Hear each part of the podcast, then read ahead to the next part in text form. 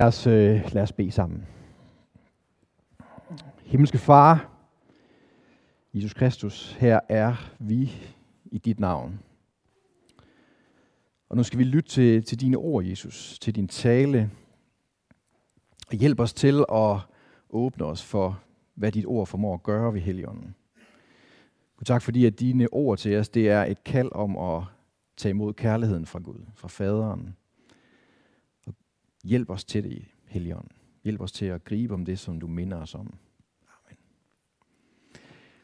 Sådan en øh, sådan en søndag som den her, hvor vi mødes i Betel, så er det både med mennesker fra hele verden. Jeg ved ikke, hvor mange forskellige nationaliteter, der er her i dag. Det er mange. Det er fra mange forskellige dele af landet her i Danmark. Det er alle mulige forskellige aldersgrupper. Det er forskellige sociale lag, forskellige kulturelle lag. Og øh, alligevel så er vi samlet her. Nogle af jer er her, fordi at I skal være med til at fejre Bertram i dag. Nogle af jer er her, fordi I er en del af menigheden. Nogle af jer er her måske bare, fordi I er her i dag. Og det, som vi skal nu, det er, at nu skal vi, nu skal vi lytte til evangeliet. Og det har noget til os, lige meget hvor vi kommer fra, lige meget hvad for en nationalitet vi har, lige meget hvad for en alder vi har, så har det noget at sige ind i vores liv.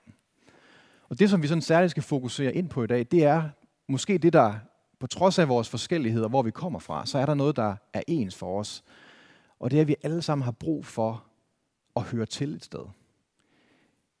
Vi har alle sammen brug for oplevelsen af, at der er brug for os. At vi har noget, vi kan bidrage med. At vi passer ind. Og I kan lige prøve at sidde og tænke over det. I forhold til den familie, I er en del af. I forhold til den arbejdsplads eller det studiested, hvor I nu engang er. Hvor vigtigt det lige præcis er, at når man dukker op der, noget af det allervigtigste, det er, at man oplever, jeg hører til her. Der er plads til mig. Der er brug for mig. Jeg har noget, som jeg kan bidrage med. Men mange gange så oplever vi, at det ikke er tilfældet. Mange gange så oplever vi det også her i menigheden i Betel, at det store spørgsmål, er der egentlig brug for mig her? Kan jeg være her? Nogle gange så snider det spørgsmål sig ind i ens familie. Hører jeg overhovedet til her? Er jeg elsket her? Kan jeg bidrage med noget her? Nogle gange så sniger det ind på ens arbejdsplads. Det sted, hvor man egentlig burde kunne bidrage med noget, fordi man får jo lønnen for et eller andet. Ikke? Men alligevel, så kan man have sådan en oplevelse af, bidrager jeg overhovedet med noget her, der skaber mening eller skaber værdi? Og går vi for længe med det, så får vi det faktisk dårligt. Så bliver vi syge af det. det, det stress, depression kommer ud af sådan noget der. Den der fornemmelse af meningsløshed. At mit liv, det betyder faktisk ikke noget. Og lige præcis det her, det handler evangeliet om. Jeg ved godt, der er mange, der tænker, det der med evangeliet og Guds rige, og det der med Jesus, det er først sådan noget, man egentlig får brug for, når man skal dø. Ikke? Så skal man ligesom forholde sig til, om der er noget på den anden side. Og hvis du sidder og tænker det i dag, så vil jeg sige til dig, så, har, så, er, der, så er du simpelthen blevet snydt. Hvis det er den oplevelse, du har af, hvad kristendom handler om, så er du blevet snydt. Så har du kun hørt den halve sandhed. Det er rigtigt, der, der sker noget på den anden side. Men det, som evangeliet om Guds rige handler om, det er også, at Guds rige, det er ikke kun noget, der er på den anden side. Det er noget, der bryder ind i vores verden. Gud bryder ind i vores verden. Han bryder ind i fællesskaber. Han bryder ind i enkelte liv. Hvis nogen af jer har hørt om øh, musikeren Peter Bastian, nogle af jer, der, der har hørt om ham, har lyttet til hans musik, måske endda har I læst hans bog allerede, altid allerede elsket, hvor han fortæller omkring, at Jesus han begik et indbrud i hans liv i en sen alder. Han havde overhovedet ikke troet på kristendommen, men i en sen alder, så begik Jesus et indbrud. Fordi Guds rige, det bryder ind i vores verden. Og når det gør det, og vi forholder os til det, så, for, så forvandler det noget i os. Og det, som er tanken i dag, det er, at vi skal se på, hvordan evangeliet rent faktisk, på trods af, at vi kan opleve, at vi er et sted, hvor det ikke føles særlig meningsfyldt, eller vi kan være i tvivl om, om vi overhovedet hører til her, så ønsker Gud at lægge noget ind i vores liv, der gør, at det liv lige pludselig bliver meningsfyldt. At vi lige pludselig har noget at bidrage med. Fordi det er det, der er hans vilje, det er, at vores liv, det skal blomstre, det skal spire, det skal passe ind. Han har faktisk et formål med der, hvor vi er, selvom vi måske kan have svært ved at se det. Og det skal vi prøve at, øh, at pakke op i dag. Det håber jeg, I er med på. Og øh, den måde, vi begynder at gøre det ved, det er, at vi læser dagens tekst højt sammen. Så lad os rejse os op. Det er kun et enkelt slide her, øh, men så er vi i hvert fald sikre på, at alle har læst lidt i Bibelen bare i den her uge her. Øh, så lad os læse det højt sammen.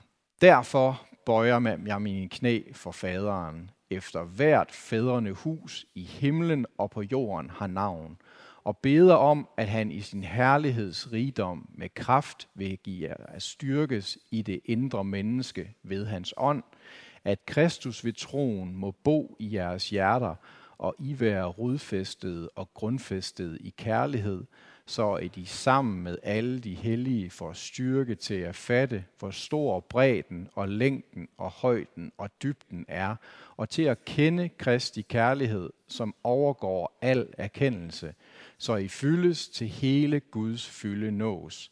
Ham, som formår med sin kraft, der virker i os, at gøre langt ud over alt, hvad vi beder om eller forstår. Ham være ære i kirken og i Kristus Jesus, i alle slægtled, i evighedernes evighed. Amen. Værsgo og tag plads.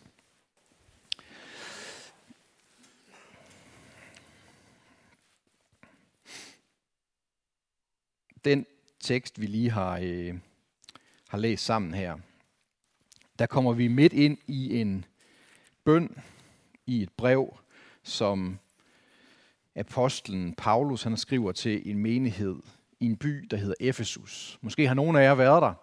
Det ligger i Tyrkiet. Det er en ruin i dag, men dengang var det et centrum i den græsk-romerske verden. Det var sådan en smeltedil for alt kulturelt, filosofisk liv imellem Asien og sådan den vestlige del af verden. Og der havde Paulus været. Han havde øh, forkyndt evangeliet. Der var kommet en menighed ud af det. Og øh, nu er Paulus, han er væk fra menigheden, og han skriver et brev til dem. Og alle jer, der er gæster i dag, I dumper ind midt i en prædikenserie, som øh, vi har holdt her hen hen over efteråret, ud fra et meget, meget lille vers i, øh, i et andet brev faktisk. Et andet brev, som Paulus har skrevet til Timotius. En ung mand stod der om ham. Øh, man regner nok med, at han var omkring 40 år, og det tager jeg som gode nyheder, at man stadigvæk er ung i den alder. Øh, og, og Timotius han skulle videreføre tjenesten i den her menighed her, efter at Paulus ikke var der længere. Og til Timotius, der skriver Paulus sådan her, Du, min søn, vær stærk i nåden i Kristus. Du, min søn, vær stærk i nåden. Og det er det her med at være stærk i nåden, som vi sådan har brugt efteråret til sådan at pakke op og tale om, hvad betyder det egentlig?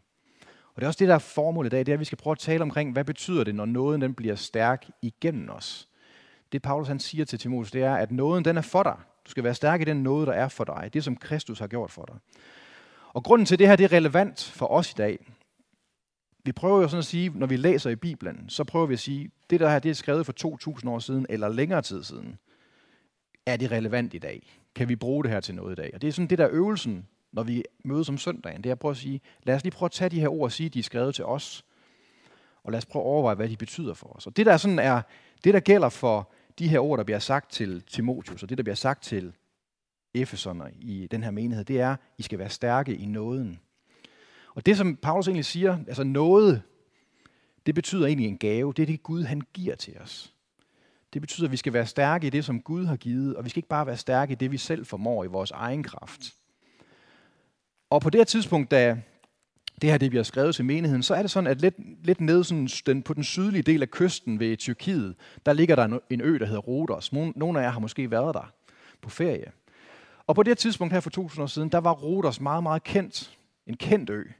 Fordi det var en ø, hvor der var mere end 3.000 statuer. Og hvorfor laver man statuer? Hvis I skulle lave en statue af jer selv og placere den ude i haven, hvorfor ville I gøre det? Fordi I gerne vil lave et statement over for naboerne. Se mig. Ikke? Se, hvad jeg har gjort. Og det var sådan her på det tidspunkt her i det romerske rige, at der vil man sige sådan her, hvis du har bedrevet noget, og du ikke kan prale med det, så har det, du har bedrevet, ikke noget værd. Så du vil sige, hvis du har ligesom gjort et eller andet i tilværelsen, og du er i stand til at prale af det, så har det en kæmpe stor værdi. Og når, når, jeg, når jeg læser sådan om samtiden på det her tidspunkt, så tænker jeg bare, at det er jo fuldstændig ligesom i dag. Ikke? I dag der laver vi ikke statuer længere, der har vi sociale medier og vi tager billeder af den kaffe, vi drikker, og det mad, vi spiser, og den kæreste, vi har, og de rejser, vi tager på, og så videre, så videre, så videre. For selvfølgelig, selvfølgelig fordi vi gerne vil dele det med vores venner, men i virkeligheden, så er det jo, prøv lige at se mig. Det er jo en form for pral. Og det er jo netop et udtryk for, at vi har brug for at vise, hvad vi formår at gøre. Det var der enormt meget brug for på det her tidspunkt i Efesus. Der fik man status efter, hvad man selv formåede at vise, hvor stærk man var. Og derfor så siger Paulus til den her unge mand og til den her menighed, fordi I kender Kristus, så prøv at være stærk i nåden. Fordi vi ved godt, hvad der sker, når vi i lang, lang, lang tid skal vise, hvor stærke vi er. Og i vores samtid, der lever vi under en konkurrencestat, som hele tiden siger til os, du kun noget værd, hvis du virkelig formår at præstere noget. Dit arbejde er kun noget værd, hvis du virkelig formår at skabe noget værdi. Din uddannelse er kun noget værd, hvis du kommer hurtigt igennem den og kommer ud og bliver en god skatteborger. Ikke? Det ligger hele tiden et pres på os. Og nogle gange så sniger det her også ind i vores kristenliv. Vi tænker, jeg bliver nok også nødt til at demonstrere noget over for Gud for at være værdig. Og derfor så har vi brug for at lytte til de her ord, hvor Gud siger til os, vær stærk i nåden. Den åbenbaring, som Paulus har fået, den er vigtig for os at lytte til i dag. Og prøve at forstå, hvad det betyder. Og i dag skal vi se på, hvad det betyder, når nåden den bliver stærk igennem vores liv. Paulus, han, øh, eller den tekst, vi lige har læst, det er jo sådan, vi kommer midt ind i en bøn, han beder for menigheden. Han, han indleder med, vi kan måske få teksten op igen. Han indleder med at sige sådan her, derfor så bøjer jeg min knæ for faderen.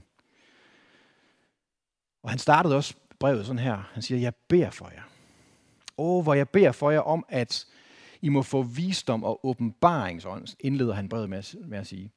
Så at I må jeres hjertes øjne oplyst, må erkende, hvilket håb I har i Kristus. Hvem Jesus han er. Hvad for en arv han har efterladt jer, og hvad for en kraft der er i ham.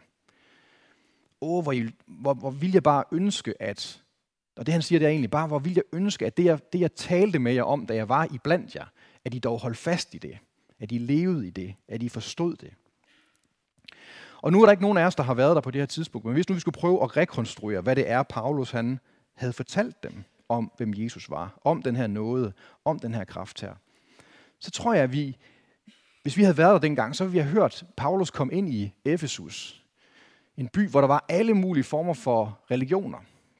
Der var et meget, meget kendt tempel for Artemis, som man var enormt stolt af. Og øh, når han begynder at fortælle omkring det her budskab omkring Jesus, så bliver, der, så bliver der næsten slåskamp. Der er nogen, der er meget modstandere af, hvad han siger, fordi vi har ligesom styr på vores religion her. Så hvis nu vi skal prøve at forestille, hvad er det, han kommer og siger, så tror jeg, det vil have lyttet sådan her. At Paulus han vil have samlet nogle folk på et eller, andet, et eller andet offentligt sted, og så vil han sige til dem, nu jeg er kommet, jeg ved godt, I tror på alle mulige forskellige ting her, men jeg er kommet til at fortælle jer om noget, som er utroligt. Det er næsten ikke til at tro på. Og det hele det begynder med en mand, der hedder Jesus. Han blev født i Bethlehem i Galilea. Han voksede op i Nazareth. Og han var tømmer, ligesom sin far. Men der var noget særligt ved ham. Fordi på et tidspunkt, da han blev 30 år, så begyndte han at gå rundt i hele Galilea og fortælle om det, han kaldte Guds rige. At Gud han har et rige, som han ønsker, at vi alle sammen skal leve i. Vi skal ikke bare leve i vores eget rige, eller vi skal ikke bare leve i den romerske kejsers rige, men vi skal leve i det rige, som han har forberedt for os. Og han, han talte ikke kun om det, og som om det var en eller anden ny teori, eller en eller anden ny religion, vi skulle tro på. Han demonstrerede faktisk, hvad det her rige det betød. Hvad det var for en magt, der var ved Gud, hvis han blev konge. Fordi han helbredte de syge. Og dem, der var fattige, og dem, der ikke havde noget mad, de fik noget at spise. Og dem, der levede med brudte relationer, de blev forsonet med hinanden. Det fik faktisk betydning sådan, at det forvandlede det samfund, hvor han kom ind. Men så skete der noget helt utænkeligt. Fordi han blev slået ihjel. Man skulle jo tro, at hvis han var Gud, og hvis han kom med Guds rige, så skulle han jo sejre ligesom en konge. Men romerne, de tog ham til fange, og jøderne, de ville have ham slået ihjel, så han blev korsfæstet og han døde. Og så vil man jo egentlig tænke, fordi vi har jo set korsfæstelser masser af gange. Det er jo den måde, romerne plejer at straffe de værste forbrydere, ikke? Det har vi set masser af gange. Og så skulle man jo ligesom forestille sig, at så var det hele slut. Men det, der skete, det var, at han opstod fra de døde. Det, som var utænkeligt, det blev lige pludselig muligt. Og så vil Paulus sige, og jeg har mødt ham. Jeg har mødt Jesus som den, som den opstandende Fordi jeg var en modstander af ham. Jeg var uenig med ham. Jeg er jo jøde. Jeg, var slet, jeg ville slet ikke være med til det, som han kom og sagde, men jeg mødte ham. Og da jeg mødte ham, så kunne jeg ikke andet end bare blive overbevist af hans ord. Af det, jeg havde hørt om ham. Fordi lige pludselig så blev det, jeg havde hørt, det blev sandt for mig. Jeg begyndte lige pludselig at se den kraft, der var i hans opstandelse. Og ikke nok med, at han opstod fra de døde, der står, at han, fart, han får til himmels. Han forlod os. Men vi blev ikke alene, fordi han efterlod Helligånden.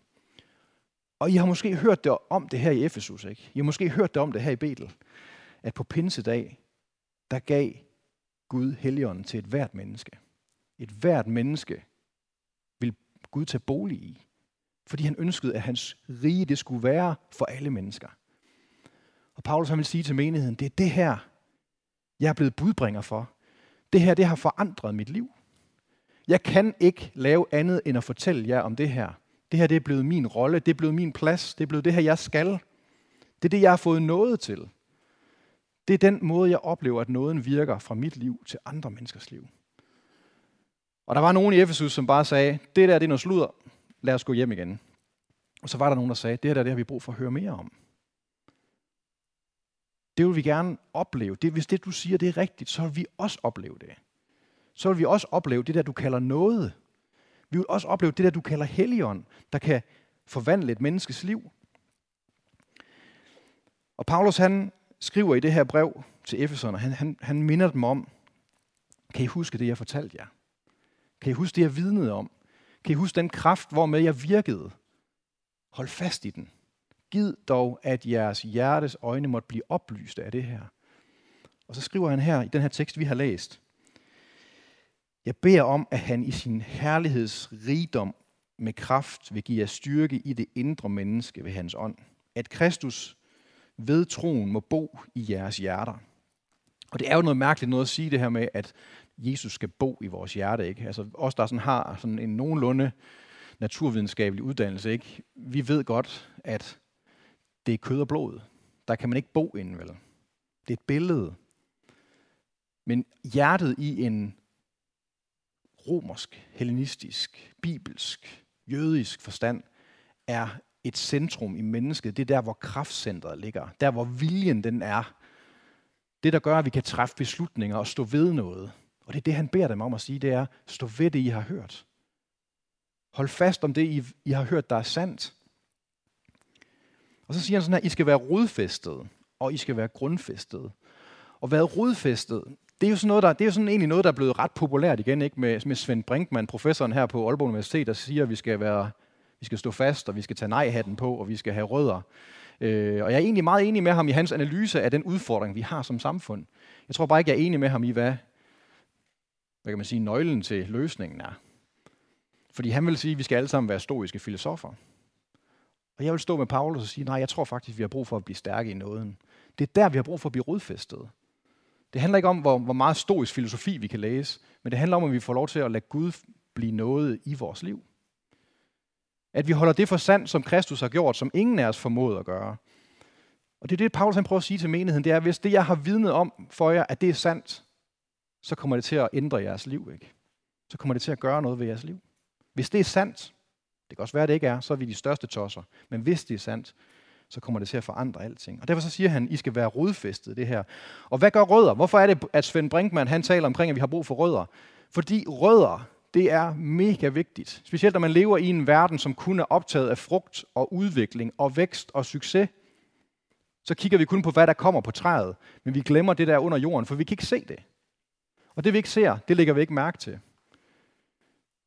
Men det er jo først, når stormen kommer, det er jo først, når finanskrisen kommer, det er først, når skilsmissen kommer, det er først, når alle mulige kriser kommer, at vi bliver klar over, at frugten i sig selv, det var bare ikke nok. Vækst var ikke nok. Vi havde brug for rødder. Vi havde brug for noget, der, der fik os til at stå fast. Fordi det er jo egentlig rødderne, næringen kommer fra. Det er jo rødderne, der, der gør, at man rent faktisk ikke vælter. Rødderne er enormt vigtige. Og når man lever i en kultur, hvor det er vækst, og det er succes, og det er frugt, der er mest er i fokus, så glemmer vi det andet. Og derfor har vi brug for at blive mindet om at være rodfæstet. Så bruger han et andet ord, hvor han siger, I skal være grundfæstet. Og umiddelbart så kan man jo tænke, det, det lyder da lidt af rodfæste. Gør det ikke det? Er det ikke bare en anden måde at sige det på? Nej, grundfæstet det er en helt anden form for begreb. Det kommer fra den juridiske verden. det er det her med at indgå en købsaftale og få skrevet et skøde, at gøre en handel permanent. Det er faktisk det, som man i Bibelen vil kalde pagtsprog. Og vi lever i en kultur, hvor pagter, det har vi ikke. Jo, vi har ægte pagten tilbage, men den kan vi lige godt bryde, ikke? Vi lever ikke i en verden, hvor vi har pagter, noget der er ubrydeligt. Men det er det, Paulus siger her. Kristus, han har stiftet en pagt. Han har grundfæstet sit liv med os. Det kan godt være, at vi ikke tror på ham. Det kan godt være, at vi svigter ham. Det kan godt være, at vi tvivler. Det kan godt være, at vi forlader ham. Det kan godt være, at vi alt muligt. Men han gør det aldrig. Han har grundfæstet det for os. Går vi væk, så venter han. Han er tålmodig. Glemmer vi, så husker han. Og han bliver ved med at lokke os. Og nogle gange så ender det ligesom Peter Bastian, at han begår et indbrud. Ikke? Fordi han banker på, han bliver ved, og han insisterer på, at vi skal kende ham, at vi skal modtage hans kærlighed og blive rodfæstet og grundfæstet i den kærlighed. Så vi alle får styrke til at fatte, hvor stor bredden, længden, højden, dybden er, og kende Kristi kærlighed, som overgår al erkendelse. Og så står der det her med, så vi fyldes til, at Gud fylde den nås. Og det er jo lige præcis her, vi skal hen. Det der med, at Gud han har faktisk noget, han ønsker at fylde os med. Sin nåde, sin kærlighed, sin retfærdighed, sin glæde. Alle de der ting, det er noget, som skriften taler om, det giver han til os. Og det er jo netop det, vi har brug for, når vi er det der sted, hvor vi oplever, passer jeg ind her? Hører jeg til? Kan jeg bidrage? Må jeg være her? Og vi kender nok alle sammen det her med, at vores liv det forandrer sig. Jeg tror, alle dem, der har oplevet, at deres børn de flyttede hjemmefra, det gjorde noget ved familien, ikke? Hvilken rolle har jeg nu i familien, når det ikke længere er mit sted og mit hus, der er centrum for familien? Hvordan passer jeg nu ind i familien? Og nogle mennesker, de kæmper jo med børnene så for at bevare sig selv som centrummet og det gamle hjem, i stedet for at give friheden til, at der bliver plantet nye familier. Ikke? Det kan være foreningen, hvor du har været formand eller været medarbejder i mange år, hvor du stopper. Og lige pludselig så har du ikke den betydning længere. Hvem er du så? Hvordan passer du så ind? Det kan være arbejdspladsen. Det kan være, når vi mister vores job. Hvem er jeg, når jeg ikke har noget arbejde længere?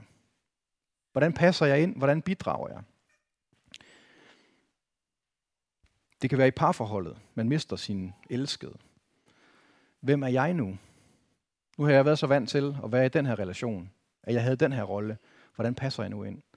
Og det Jesus han siger, eller det som Paulus prøver at sige her, det er, at når Jesus får lov til at give os sin kærlighed og sin nåde og sin fred, så bliver der skabt noget inden i os, der gør, at vi passer ind der, hvor vi er. Og hvis nu vi har tid til at læse resten af teksten, så vil vi, så vil vi kunne se, hvordan han, han taler om det her, hvordan det skal se ud i et fællesskab. For jeg tror, noget, der er vigtigt, ligesom vi har markeret det i dag med velsignelsen, det er, at vi kan ikke lære det her, vi kan ikke leve det her alene. Kan man ikke være en kristen alene, Henrik? Jo, det kan man sikkert godt. Men jeg er ikke sikker på, at man bliver ved med at være det. Fordi vi relaterer altid til Gud igennem andre mennesker. Det går, at vi tænker, at det er, vi er helt individer, og vi kan relatere, vi kan tænke om Gud, vi kan læse om Gud, vi kan forstå Gud, men det er altid igennem andre. Og jeg tror, vi snyder os selv, når vi, når vi misser det. Og det her med at blive stærke i nåden, og opleve, at Gud kan lægge noget i vores liv, så vi passer ind, selvom vi har haft oplevelsen af, at vi ikke gjorde det. At vi har mistet noget, som definerede os.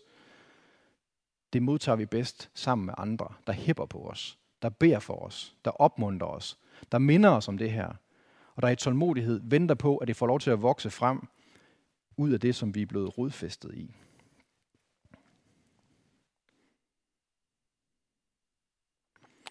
Og Paulus han slutter med at sige det her med, at Gud han formår at gøre langt ud over, hvad vi beder om, og hvad vi end forstår.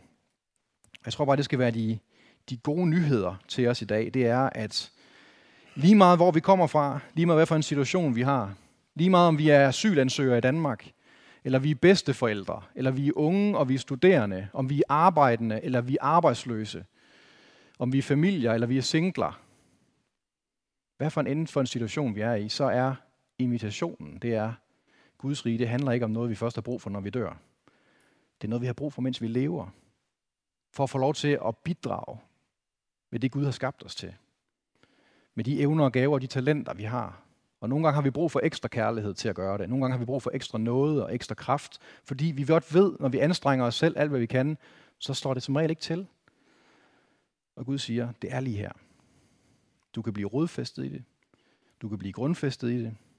Du kan godt blive det på en måde, så hele Guds fylde for dit liv, det lykkes. Men invitationen den er, gør det sammen med nogen. Gør det sammen med nogen.